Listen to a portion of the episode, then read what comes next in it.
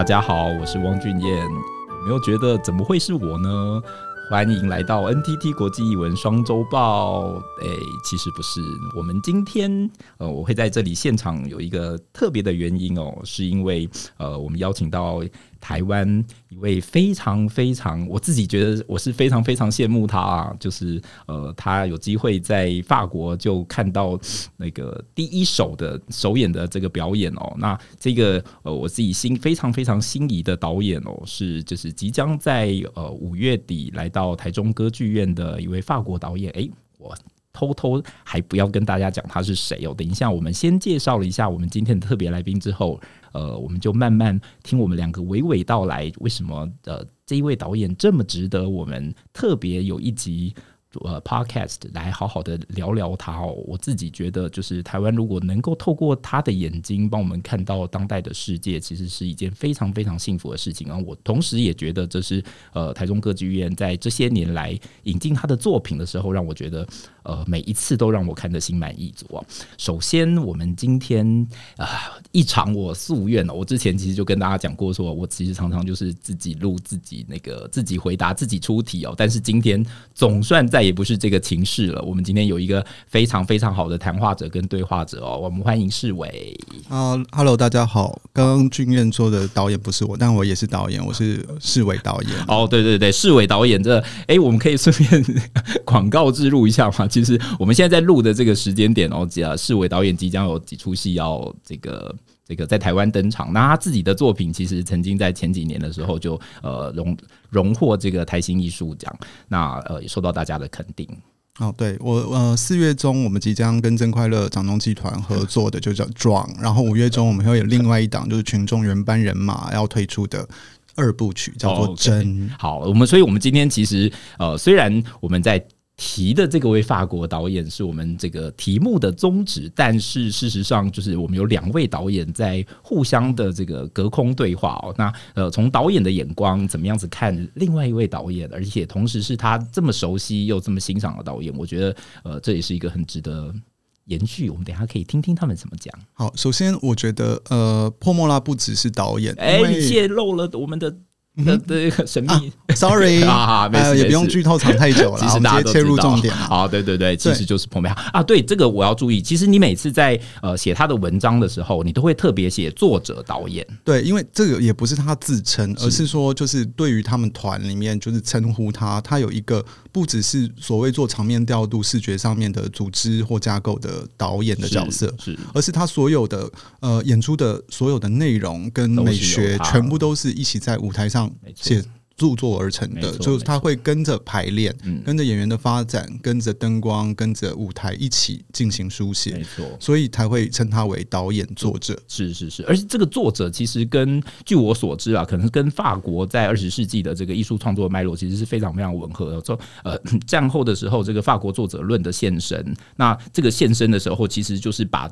这个导演不只就像你刚刚讲的，不只是这个导演作为场面调度或者是这个总体艺术的整合者，其实是是一个是 idea 的这个原创者，而且其实常常透过这个单一的作者，透过他的这个不同的。呃，这个作品其实是可以追溯出这个作者到底是呃在关心什么事情，或者是说我们怎么样子透过他的作品去认识一个完整这个艺术家的这个世界观。因为呃，法国剧场本身就是一个非常重视文本的剧场，嗯，对。但是法国的文，法国人认为的文本哈，不不一定是大家会认为的这样子。那因为法国，比如说，毕竟很晚很晚才会发掘说莎士比亚的美好，是，不然他们之前都在莫里埃，但是。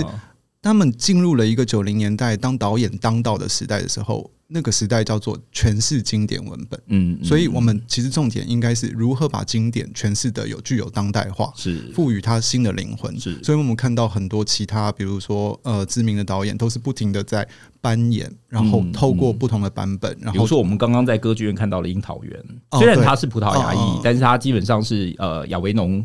呃，让他有这个舞台好好的对发挥。Tiago 是另外一个例子，我们可以之后再聊。好啊，好啊。然后，所以呃，诞生就是像波呃波梅哈这样的角色，呃，或者这样的人，他既可以写又可以导，是。然后整体的作品的统一性跟完整性，它是非常令人惊艳的。所以这个就是他慢慢慢慢一步。起步的地方。好好，我认识世伟非常非常久了。这个世伟在台湾受到非常非常专业的这个戏剧科班教育之后，然后到了法国，然后在法国取得博士，然后呃，现在几乎是呃，我自己觉得啦，就是在台湾呃，能够第一手接触法国的这个。呃，帮我们介绍法国作品，还有就是法国的国际上各式各样的趋势当中的这个最重要的这个呃资讯提供者。那呃，士纬除了自己在呃台湾导戏创作以外，他其实就是两地跑哦，然后在法国其实有很多工作要做。那呃，我们今天要非常非常仰仗他，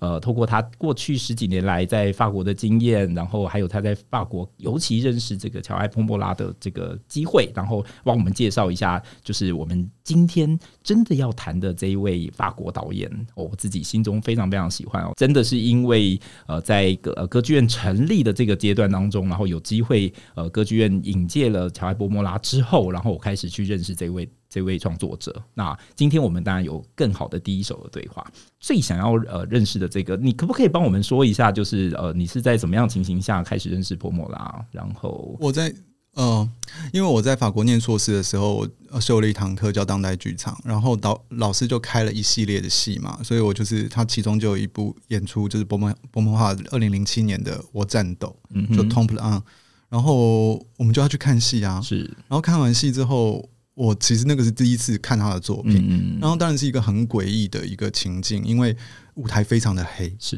对，然后演出演出其实很。碎裂，对，所有讲故事的段落都非常碎裂，尤其那个时候我的不法文不是那么好，嗯，所以我就睡着了。嗯哼，好，我就是其实之刚刚之前我有先跟世伟讲，然后世伟就提到这一段他睡着的经验，然后我就说这就对啦，为什么呢？其实就是很多很多这个金田大师，我也印象很深刻。我高中第一次看侯孝贤的电影的时候，也就是睡着了。可是这个睡着了以后，就是从此开启我进入他这个世界的这个通道，然后呃一出一出。之后，我所有在剧场当中就是睁大的眼睛去去感受他的那个作品的魅力哦。那这个睡着了非常有意思啊。刚刚讲了，是我刚刚说就是呃，它是里面非常的黑。其实你知道吗？就是台湾歌剧院第一次这个呃带着波莫拉进来的时候，其实歌剧院还没有盖好。哦，对，那个时候我我第一出戏哦，是他仙杜拉二零一五年呃仙杜拉的这个波莫拉这个童话三部曲的第的其中一部作品，它其实是在这个丰丰原的葫芦墩剧场演的这样子。哇，那葫芦墩剧场也是一个小小而美的剧场，但是一进去一样的感觉就是哇，好黑哦，嗯，这个舞台怎么这么黑？但是这个舞台这么黑，可是它却非常精准的这个控制了所有的角色或者是这个叙事的进行哦，让你。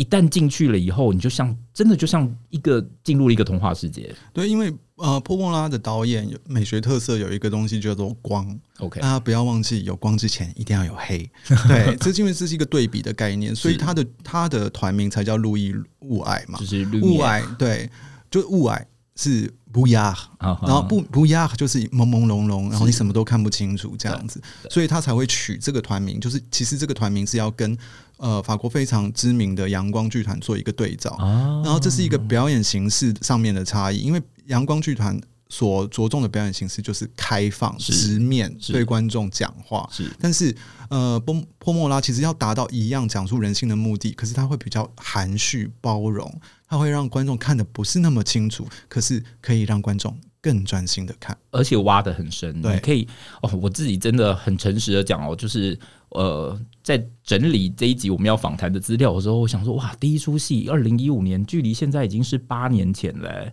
但我完全没有忘掉我在剧场的感受。这、哦、可能我觉得就是你说的那个光，那个光跟。呃，观众所创造出来的距离哦，完全是引引导着你进到他的这个故事核心当中，而不是站在外面去欣赏他的他的这个场面而已。也不是只有光而已。后来如果大家真的亲临现场多看几次，你就会发现他的声音做得很好。OK，所以一切的东西其实都是空间的感知。是对，除了光线之外，他在声音的处理上也用模糊化或者是一些虚构化，跟观众刻意隔开一个距离。OK，可是邀请观众。沉浸在他的世界里面。嗯嗯嗯，我觉得这真的是，哎，我们这样聊下去，真的是波莫拉到底什么时候才可以讲他的重点了？但是我真的很想讲哦，我觉得就是可能真的就是这一个美学跟这个观众的关系哦，所以让法国人特别欣赏侯孝贤跟蔡明亮。哦，台湾。因为法国人真的很喜欢一些，呃，法国人的口味很宽广。是，当然剧场他们比较喜欢就是开放性或直面的作品。是，但是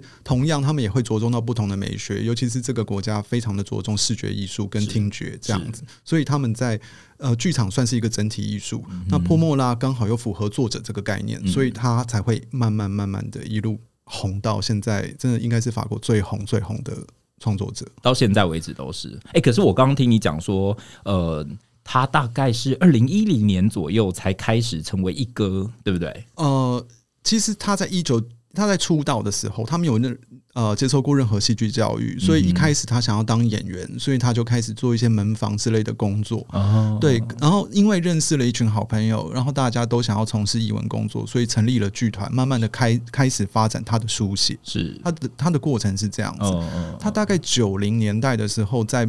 巴黎北边的一个剧院叫 Villette，Theatre Villette，不是那个大的公园的 Villette，旁边它有一个小的剧院，开始驻村导演。可是他一开始并没有获得大家的重视，因为大部分呃法国人还是认为它是一个小型制作，就是可能我们认为的小剧场等等。然后后来大概在二零零八年的时候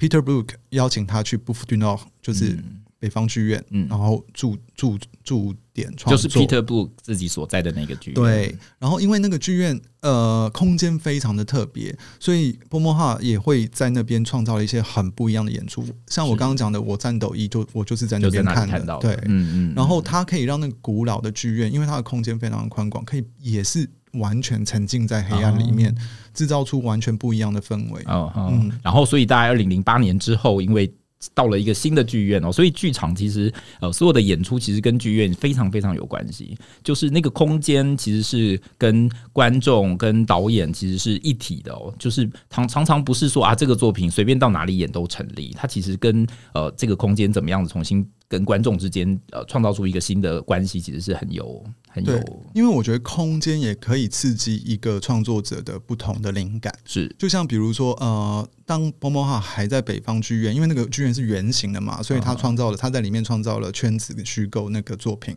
然后后来他还有一部非常精彩的作品，那就是我开始爱上他的理由。他不是在北方剧院。做的，做的，它叫做我的冷房，嗯，然后它其实是在另外一个剧院，更更就是一个方形的剧院，可是它刻意把观众席打造成一个像是马戏团的样子，所以是观众围绕着舞台，是。对。可是那个那个剧对我而言实在是太精彩了，因为他把呃布雷希特的《四川好女人》整个包起来，然后搬到现代来演，然后又用当代呃童话当代。呃，预言的方式说出来这个故事，我看的是惊艳连连。OK，而且整个演出的过程中还融合，因为舞台空间原型，然后还融合马戏团的嗯桥段。是，是。我觉得破莫拉，我们刚刚这样子虽然是随便聊哦，就是还没有这几出戏，当然就是台湾的观众可能都还无缘真的就是亲临现场哦。但是呃，我们刚刚听到市委分享的时候，其实已经可以抓到好几个元素。基本上都可以在他的作品当中，呃，一再的出现哦。包括我们刚刚讲光与空间，然后声音，然后还有他对于比如说使用童话，或者是使用这些呃这些非常这个呃经典的的素材，重新去转化成一个我们重新呃呃今天重新认识的方式哦。这些东西大概在二零一五年的时候开始，歌剧院带着这个他。这个我 我所认识的就是泼墨拉从这边开始的这个童话三部曲的时候，呃，二零一五年的仙都拉，二零一七年的小木偶，到二零一九年的小红帽，这三三出刺猬在在法国看的时候非常惊艳，我也是看了以后就说天哪，就是一个这样子我们都耳熟能详的三个这个呃这个童话故事，在他手中就像是仙女棒这样子一点，然后世界完全不一样了。那因为我觉得泼墨拉的。的呃，重点其实不是童话，因为大家可能想到，因为像我一样，当法国在演小木偶的时候，我就想说啊，小木偶谁要看？很幼稚，给小朋友看。是，可是看完之后，绝对会有不一样的感觉，因为他的创作历程对我而言，绝对不是只有童话。童话是一个概念，不是我们想象中的童话。这个我待会再讲。当我们讲到童话与传说，嗯，它的概念是在于它如何改编一个我们都知道或经典的东西。比方说，我刚刚讲我的冷房，它是改编布雷希特的，呃呃，四川好女人。然后呃，或者是他真的让法在法国荣荣登第一位，没有人可以取代的作品是二零一五一五年的明天会更好。路易之死，萨伊哈·范德路易，因为他改编法国大革命是，然后在尤其是一七八九年那个时候，议会开始成立第一次人民议会，然后各界纷乱，在辩论的时候，嗯嗯、他们要如何去确保国家价值这件事情？他等于说，他把整个立法院都搬到了剧院。OK，然后。那个议，而且可能我们认为的立法委员就会在观众旁边辩论。嗯嗯，这个时候刚好切合回到二零一五年、二零一六年那个时候法国的政治情势，尤其是左派政府开始示威，然后我们开始出现民主危机，因为左派政府开始因为为了经济而靠靠拢右派的价值的时候，这个演出在法国完完全全就是大概巡演了三四年，全部都是收到，而且就是他创造了一个等于说是呃。近代在世界剧剧坛上，法国剧场的传奇。嗯嗯嗯，所以我觉得这个他他的确是非常非常有能力，让呃一个所谓的经典作品，其实还不只是停留在我们就是为改编而改编，而是像是伟刚刚讲的，直接让这个作品就是直指当代的核心问题，让这个核心问题，对他直指当代的核心问题，而且他很靠近我们。没错没错，对他非常他，而且他。非常容易，就是让我们觉得啊，这不难懂，嗯，啊，这个这个法国大革命不难懂，没错，它其实法国大革命的核心的价值，就跟我们面临的民主的争论，我们每天打开电视看到的民主辩论是一模一样的道理，没错，嗯。嗯嗯嗯，好，我觉得这个真的是他这个呃，我要说刚刚说好几个他的元素都在他手中，虽然我们无缘亲临的现场，可是其实我们都可能够抓得到，我觉得这是又是另外一点哦，就是他对于那个社会的敏感度的这个，可能更来自于他。他的出身是很有关系的，因为他其实不是一个纯粹活在一个你知道所谓的戏剧经典的训练，然后我们就整天只是在对话这一些非常非常学院或是文本式的东西，而是他其实是从这个社会的历练，呃，各式各样的经验当中，然后因为自己自己想要找到一个对话的方式，然后从透过剧场开始让他跟世界对话，或是观众对话。因为波莫拉其实呃，他是一个专制学者，但他非常好学。呃，其实基本上他因为要去各地。传作，然后所以他其实都会带着一个行李箱，那个行李箱里面都是书，uh huh. 对，那些书比然后他就包罗万象，他可能是包含了各种小说、各种呃呃故事，或者也是包含了心理学的书或社会学的书，他可能也没有念完，就是偶尔拿来翻一翻，然后就是看看到什么有灵感这样子。但是有一个核心概念在波莫拉的剧作世界里面非常重要，就是。人的在线这件事情，嗯、我们认为人是什么？嗯，因为呃，像童话与传说里面也会有这件事情，是就是说，所有所谓的身份或者所谓的认同。不是我们与生俱来的东西，而是社会加诸给我们。是，这就是所呃，波莫拉所谓童话定义在哪里？因为童话会告诉我们说，小朋友你应该要学这个东西。嗯。然后，所以我告诉你这个故事。嗯。然后，但是我们学到这个东西的时候，我们可能会把这样的价值观加注在我们身上。是。所以，这个价值观是我们的价值观吗？嗯哼。童话与传说，它它有一点像小木偶。嗯。那可能大家观众对二零。二零一七年，二零一七年都有看过小木偶，因为小木偶他刻意不把小木偶塑造成一个呃非常纯真，好像是一块木头。大家可能有看到 Netflix 最近的小木偶，就是一个非常天真活泼的小朋友，但是他把小木偶塑造成一个非常坏，是对那个其实就是对我而言是一个人性本善跟人性本恶之间的抉择。嗯、然后他怎么在他的路程或他的学习旅程中学到这个是所谓我应该要孝顺，我应该要。知道我对我父亲的爱的价值是什么？嗯嗯、在小木偶，就是波莫拉小木偶里面的刻画是更令人深刻。我我非常非常喜欢啊，这三处我都很喜欢啦。嗯、但你讲到小木偶，我真的是非非得说一下。我那时候呃看完了以后，写了一些写了一篇文章。我其实就是就是视为这个观点，我觉得他完全不把小木偶还原成一个我们平常想象中就是好像就是。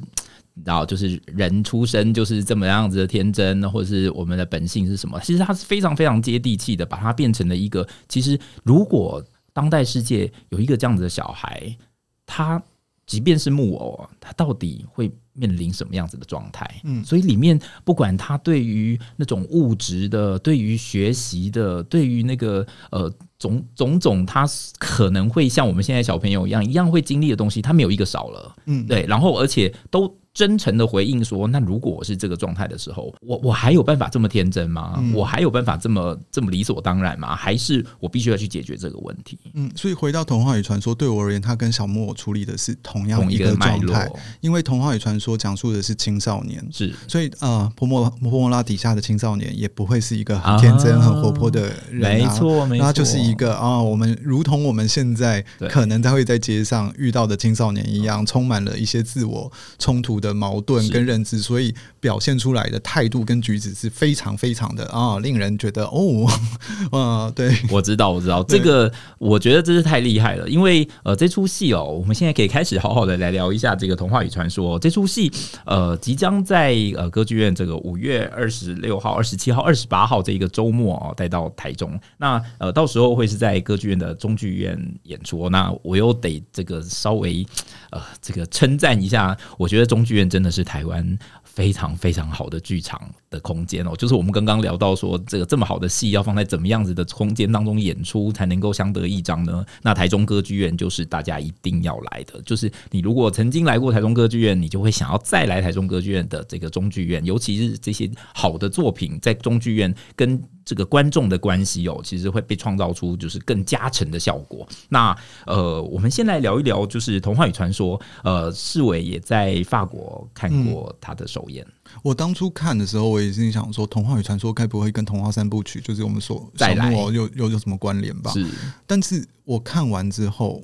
我整个就是下巴掉下来。你下巴掉下来好多次了？没有，没有，没有，没有，下巴掉下来。哦，能让我想要跪的导演跟创作者不多。OK OK，童话与传说，所以这个是跪了，而且下巴掉下来。对对对，因为因为它触及的呃，因为我们可能现在透过节目介绍，我们都知道它触及一个未来的世界，它触及的叫 AI，所以我们就会好奇说，泼莫拉对于这个样世界有什么样的想象？因为我们都会有既定的想象，所以我们会照着我们的想象去想象别人的。艺术创作是，但是在剧院里面，他完全破解我们的想象，他又再再一次瓦解掉。对，这个也是他创作的目的跟所有美学的方式。然后他要创作的不是一个我们认知的 AI 世界，像我们现在面临到的 ChatGPT。对，他要创作的或他要直指的核心是青少年的认同。我觉得这就是他厉害的地方哦。他，你看他拿经典，可是他就说说当代哦。其实，呃，拿这个科技，我们所有人看到 AI 啊，看到科技的时候，都会觉得说啊，然后该不会就是又要就是带着我们去讨论到底谁比较呃真实，呃，谁比较就是我们会遇到什么样子的科技取代人的感觉？可是，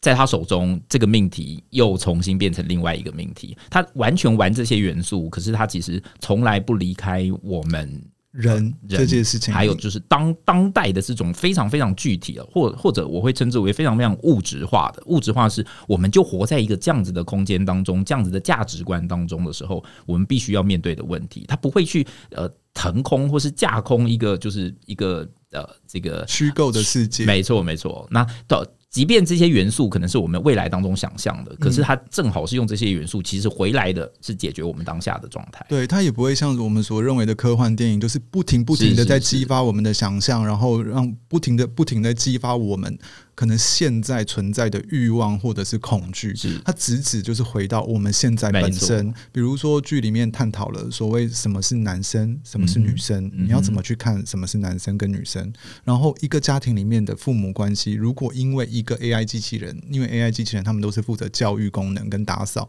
的介入的话，你要怎么去看一个父母的关系跟小朋友的关系的崩解跟破裂跟重新复合？是对，志伟有没有什么特别的？片段想要先跟大家分享一下。我觉得现在啊，我们身处的社会啊，那小男生通常都会被讲很娘。但尽管我们在性别平权的时代了，哦，现在男生的确越来越娘了。哦哦哦哦哦哦！你这样会被有一些人控制。我跟你讲，很多很多异男，就是那他们都穿的很娘，我都觉得现在整个因为因为什么？因为我们活在一个性别价值完全混淆，或者是完全在 cross 的酷儿年代嘛？对啊，所以。在我觉得异男穿很娘比那个就是你知道性性别跨界的人穿很娘更更让人欣赏。我们 我们真的已经过时了。现在对于就是现在年轻人都真的不能这样子。真的，真的，对对对。所以，但是所谓的娘不娘，或者是所谓的 man 不 man，这个符号依然就是存在于不管是我们这个时代，或者是现在年轻人，大家很容易还是会用某一些表演呃外在的这个。形式来判断他自己的个人特质。对，所以《童话与传说》里面有一段非常精彩的，就是关于一位老师要如何教导一群青少年怎么变得很 man。OK，对，因为他们他认为现在的男生都太娘，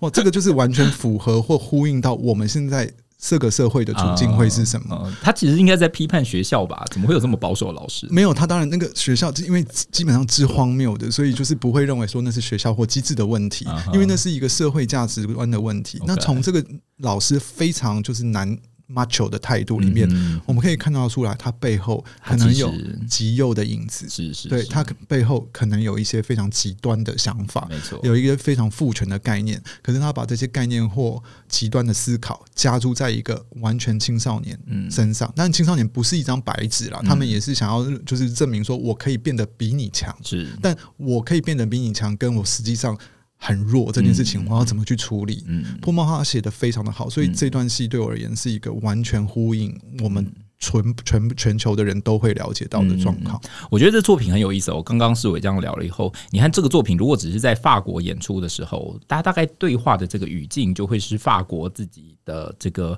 不管是极右啊，或者是这个呃法国的这个性别态度。可是，一旦这个作品有机会跨到全世界的其他地方演出的时候，其实我老实说，呃。台湾虽然有一些我们觉得是相对保守的态度，但是这些保守态度有时候还不及法国的那个保守力量的的可怕。没错，没错，没错。所以你看，这个作品一到到台湾的时候，我们非但不是再去想象说哦，法国是一个呃怎么这个什么先进啊、文明啊，然后这个性别解放。当然，他们在这些这些呃重要的这个性别。的这个理论或者是性别性别实践上提供这个呃整个近代人类有非常非常多值得呃参照跟反省的的那个，可是我们一回到这个社会的面向的时候，你就会发现，其实呃我们说不定我们还保留了很多很多其实呃更相对来讲开放的这个性别空间，可是，在法国比如说很极右的状态当中，其实是很难说的。呃，法不要不要用所谓的法国学术或法国文化来了解法国的社会，因为真的会差异就是落差很大。像很多人一去巴黎就会觉得哇哦，这是什么鬼地方？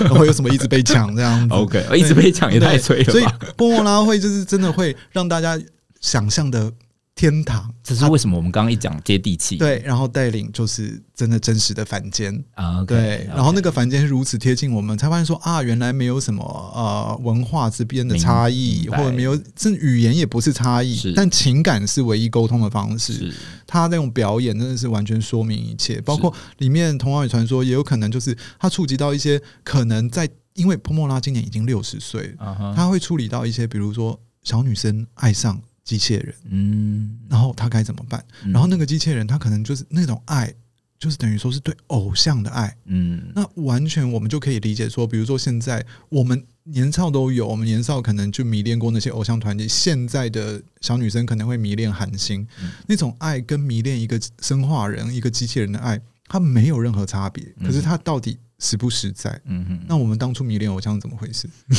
那他们。迷？难道迷恋生化人就不是一个真正的爱吗？是，对，是是。这个非常非常有趣哦，就是你而而且他在表演的时候，这些 AI 机器人都是当然都是真人表演哦。而且我在看这个资料的时候，他当初为了导这出戏的时候，其实他把所有的就是精心挑选过这些演员哦，有，因为我当时就在 Facebook 上看到说，就是之前啦，那他要应征一百五十五公分以下的女演员，是是。然后我的经验啊，为什么我不是女的？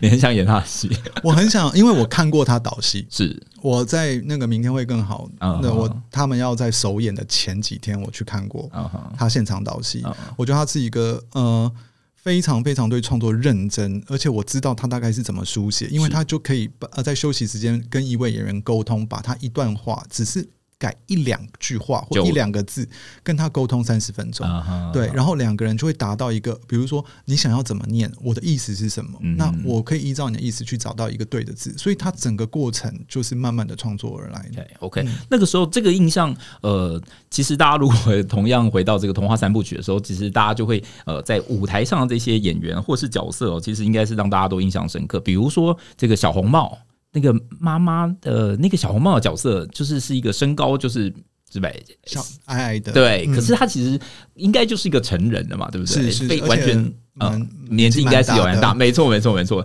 感觉年纪蛮大。可是你知道，完全说服，而且他并不是只是呃这个在乎他的外貌，或者是在乎他的身高而已，而且他这个呃导演在处理这个角色的时候，他基本上把他的这个社会身份一起放进去，让小红帽变成多了一层的阅读，就是其实我们。即便年纪再大了，我们都是那个小红帽的那个那个角色状态。对，因为这个也是波莫拉呃作品吸引人的原因吧。比如说，连小木偶的女女女演员也是一位很有名，然后很爱的女演员。所以，她其实不在用剧场表演这是这件事情，不停的在做一些符号的变质跟错换。对，但是其实她创造的是她在。我们在看他演出的过程中间，唯一感到那个时候的真实，没错，是什么？没错，所以这就是所谓为什么我们从一路下来可以看到，比如说什么叫做童话传说，童话塑造我们样子，传说是一个经典的定义，或者是虚构，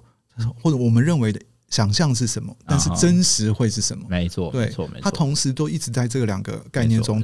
而且它的那个虚构，其实呃，我觉得更像是世伟刚刚说的，有一点点像是那个价值观、那些意识形态，怎么样子创造出我们以为是这样，而不是一种所谓的什么天马行空、任意的想象跟幻想。它其实是一个非常非常呃，这个接地气的告诉我们说，就是你以为是什么。但是，呃，好像是那样吗？对，我们还有没有可能找到另外一个呃，透过关系当中重新找到一个认识的方式？嗯、我觉得这个真的是完全打到我，完全说服我。嗯、就是呃，我们基本上已经没有办法再这么天真的去想象，呃，我们所接受的这些价值观或是呃态度，基本上就是标准的唯一的。我觉得回到波莫拉的剧场里面可以找到啊这种天真的，因为他会把所有的符号或者是错觉。呈现给大家看，然后让观众一层一层一层的把它剥掉，最后可以。对，因为我们讲到，比如说那个《童话与传说》，它可能也会是，当我们看到这么多呃，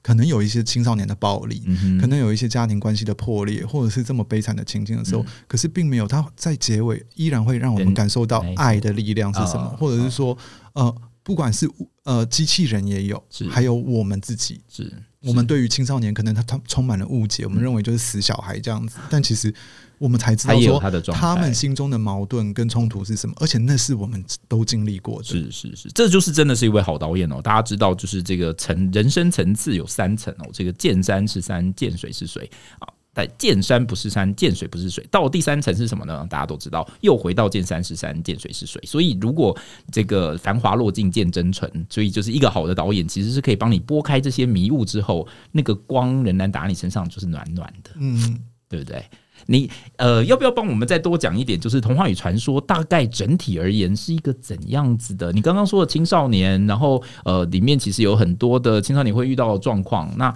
它到底是一个呃，比如说它的结构，或者是说它的这个表演方法？你刚刚说的就是一堆这个长得一样高的。首先，呃，波莫拉这次跟一群全新的演员一起合作，然后这群演员都很年轻。所以一开始大家可能会觉得哦，怎么办？我们是不是要失去他原原来剧场的魅力了？但是因为他们工作几乎整整六个月，然后不停的不停的调调整这样子，所以在《童话与传说》的开场完全就可以把观众吸进去，因为那个张力跟那个强度，跟那个说话的速度，跟那个表演的张力，完全就是让观众就是。惊艳的一个一个开场，这也是一个戏剧结构该做的，就是他他知道怎么去勾观众，然后再把观众慢慢带到故事里面。然后这群演员，我要剧透吗？讲一点点，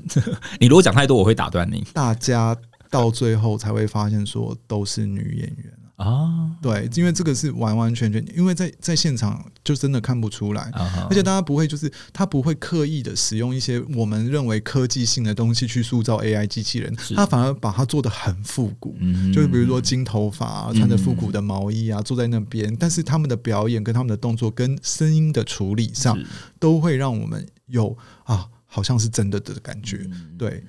大家到时候可以去想一想哦，其实为什么呃这出戏要全部使用女演员来来呃这个说服观众哦？那或者是说呃，即便你现在知道了，其实这件事情呃也不算剧透啦，因为波布拉自己其实已经公公开了讲了，说他当初就是觉得呃他觉得只有女演员才能够完成他这出戏他最想要做到的的这个这个企图心。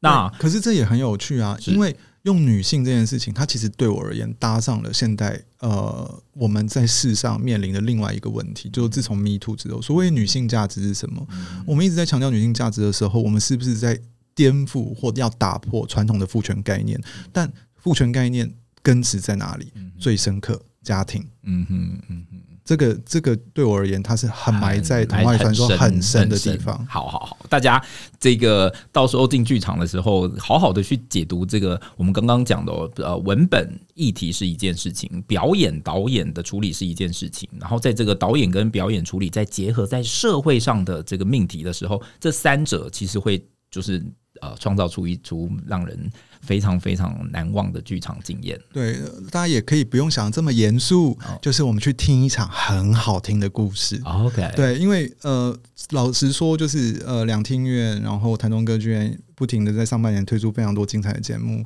我必须跟大家老实讲，我不要不要不要太不要太老实，不要太老实。没有，这是我的第一名。童话与传说 真的是我的第一名，明明就还没有演，没有，因为我已经看过了，而且呃，很多节目其实我在法国或在欧洲都已经看过了。但是童话与传说怎么让大家带领，就是超出可能一般台观众、台湾观众对于波莫拉的认识，只有在改编童话这个事情的想象。OK，跟他对于 AI，对他对于当代关注的议题或到底是什么？对我来说，因为他自从那。呃，沙伊哈之后，他已经很久不导戏了。他是大概三四年没有再推出新作，是。然后这是在那个轰动法国剧坛、世界剧坛之后的唯一的新作，但他依然对我而言是非常非常珍贵。这个是非常非常了不起的一个事情。嗯哼，好，所以大家如果有机会在这个上半年的前几个月哦，已经在呃，不管是两厅院的 TIFA，或者是在这个歌剧院的 Arts Nova 当中欣赏到。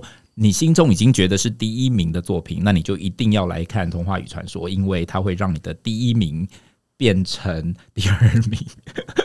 你你就会没有啊？大家也是可以比较一下第一名跟第二名。也许我说错了，没关系啊。哦，不不不不不，我我对彭博拉是非常非常有信心的。我觉得他真的呃，就算就算他不是呃，这个没有办法用排名来算的话，你也会把他放在心中一个最特别的位置。下半年也有也有另外一个名次很高的要来了，我不能讲。我就说不能够排名哦，我就说不能排名，就是说心中不同的位置，你可能会把自己回到比如说小朋友，回到这个青少年的时候，其实你就会为它再长出一个位置来。刚刚其实已经聊了，老实说啊，我觉得像这样子波莫拉这样这些这些这么好的作品，其实没有什么国际边界之分哦，没有没有，对，完全大家也不用想说，呃，也许啦，他们讲话速度很快，你要跟得上那个 呃字幕的速度，所以呢，不妨真的建议观众可以二刷哦，我真的良心建议，我在法国就刷了两次，我这次还会刷第三次。OK OK，我觉得这个。真真的，其实剧场，呃，我我自己觉得啊，剧场其实从来不怕剧透，因为剧场里面可以看的东西实在是太多了，而且每个人的诠释角度或者是观看的角度不一样。对，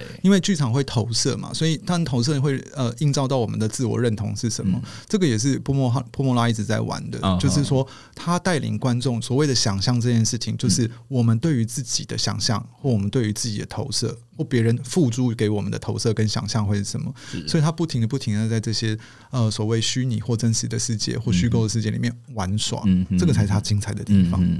我觉得，如果说呃我们要谈什么波莫拉在台湾会不会看不懂？我觉得你真的完全不必担心哦，因为比如说在台湾的时候，我们就说他是不是一个哦法国导演，他法国自己的风土人情跟我们不一样，我们会不会看不懂？我觉得这件事情更是你如果看过他一次作品，你就会知道哇，他有时候呃。这个这个直指核心的能力哦，可能比我觉得有时候宣称什么呃我们在地啊，或者是就是呃我们自己自己看自己的能力还来得更强哦。我觉得这就是呃严格讲，我们现在想想所处的世界哦，大家所有在经验的事情是非常非常。呃，非常非常密切，关系非常非常紧密的。那这些东西其实呃，越来越不能够用国家的边界。如果大家以前呃去年曾经听我在这个 NTT 国际译文双周报在聊的时候，其实我就呃，我们其实也是同时是期待透过这些国际译文的消息回来看我们自己。但你也会发现，原来我们距离并没有那么远，常常彼此之间的关系，或者是我们在思考的命题，其实是非常非常一致的。而且千万不要被那个影演出的影像 video 给骗了，对，因为有一些节目看起来很绚丽，但其实没有内容；有些节目看起来很朴实。也许我们看到《童话与传说》就这种黑暗中一个很旧的沙发跟一个演员在表演，但是我们只有靠视觉去评判一个作品的价值。我觉得观众会失去非常非常多东西，是是是，因为剧场是体验，没错，剧场是一段旅程，剧场不是只有看这件事情。嗯嗯，我觉得这这这句话实在是说得太好了，这是为什么我们这么在乎剧场？呃，这一群人，我们一起在这个空间当中，然后同时我们选择我们看到什么，而不全然只是被视觉给主导。而在这个选择过程当中，我们可以跟演员站在一起，我们可以跟灯光站在一起，看到呃这个空间是怎么样子，把我们呃变成呃想要对话的一个对象，而不全然只是把我们变成所谓的观众哦，用眼睛看的观众，而是其实是一个多面向的。的心灵的参与，我一直都在讲，这是一个很抽象的层次，但其实大家都有在参与哦。是是是，好哦。那呃，讲到这边，我觉得就是应该我们已经让这个泼墨哈呃泼泼美哈，就是泼墨拉哦，在在台湾呃这个脉络，然后以及他的这个这个创作历程，以及他一些些风格的特色哦，就是简单的先介绍给大家。但是如果大家真的要呃感受他的魔力跟魅力的话，呃，我觉得就是欢迎大家五月二十六号、二十七号、二十八号，呃，走一趟台中歌剧院的中剧院。那这个剧场不会让你失望，这个剧作家、作者绝对不会让大家失望，绝对不会让大家失望。那呃，其实这个作品，呃，我们刚刚讲，二零一五年、一七年、一九年哦，每隔两年歌剧院都带着他的作品来，所以这个作品如果照这个期程，应该是二零二一年就要来了。啊，本来是二零二一年没错，没错。结果二零二一年因为疫情的关系，然后我们就再等了两年。所以，呃，这这一次总算有机会可以接上我们对他的这个呃这个呃期盼，所以大家千万千万不要错过。是，而且大家要把握的是，因为波莫拉真的是近期推出的作品非常的稀少，因为他就是像仙人一般，大家都不晓得他的行踪在哪里。对，这是一个非常神秘的创作者。他最近在筹备的是呃，明天会更好，《路易之死》的电影拍摄啦，因为那个真的是一个轰动剧坛的作品嘛。那他也是希望透过电影的媒介用，然后再再度触及政治议题，会有什么样的表现？那不然，其他都是非常小品的制作，是或者他可能在监狱里面跟受刑人去做一些对话跟沟通，对呃，跟他们一起展开戏剧教育，然后让他们重新回到社会的时候可以跟社会接轨。嗯、所以，呃，波莫拉他之所以是一个呃令人感到非常惊讶的创作创作者，不仅是他的创作很令人惊艳，而是他身为人，嗯哼，他可以变得很伟大，嗯，也可以变得很平凡，嗯哼嗯哼。好，所以呃，这个。从从刚刚世伟的分享当中，我们就可以听到，就是波莫拉其实呃，他在即便不在剧场里面，他也不断不断的在跟这个社会产生连接。那这件事情呃，进到剧场了以后，你我们完全可以感觉得到，不会觉得我们只是在看一个创作者自己坐在。书桌前，呃，想要跟这个世界对话的讯息，而是他知道每一句话都来自于他在日常生活当中，他怎么怎么回应这个世界，以及跟剧场所谓的机制，他知道怎么用语言表演、声音、空间、舞台、光线跟剧场呃观众玩一场感知的游戏，这是他非常着重的观演关系。我们其实现在看剧场作品，我们要做回到的不是。这个演出在讲什么？这个演出用什么样的形式令人炫目？而是他跟观众的沟通管道是什么？他跟观众制造什么样的观演关系？如果我们能够深刻的去论述这个或了解这个的话，我们不会有任何所谓形式化的。比如说象征主义，比如说沉浸式剧场这样的东西诞生，因为这都是不同的方法，它只是工具，可是它不代表说它是教条。嗯、是是是，那我们就期待我们刚刚的讨论跟这个分享，能够在五月底的时候，在这个。呃，波莫拉的剧院剧院当中，他的作品当中，能够呃好好的体会到我们怎么样子好好欣赏当的一出作品的时候，可以把自己的观众的好几个面向、好几种感官跟好几个自己的前世今生的阅读能力，在剧场当中发挥出来。好，谢谢大家。那呃，今天非常非常高兴有机会可以跟世纬呃完整的聊一次这个乔海波莫拉。那在五月底的时候啊，希望大家走一趟台中歌剧院，我想一定不会让大家失望。嗯，欢迎大家来看《童话与传说》。好，谢谢大家。那我们这一期呃挖艺术的这个泼墨拉特别集就到这边为止哦。如果大家还想要追踪更多的泼墨拉，那请锁定台中歌剧院的官网哦，上面有非常非常多带领台湾的观众去看到泼墨拉的剧场世界的一些些讯息。那我们下次再见喽，大家拜拜，拜拜。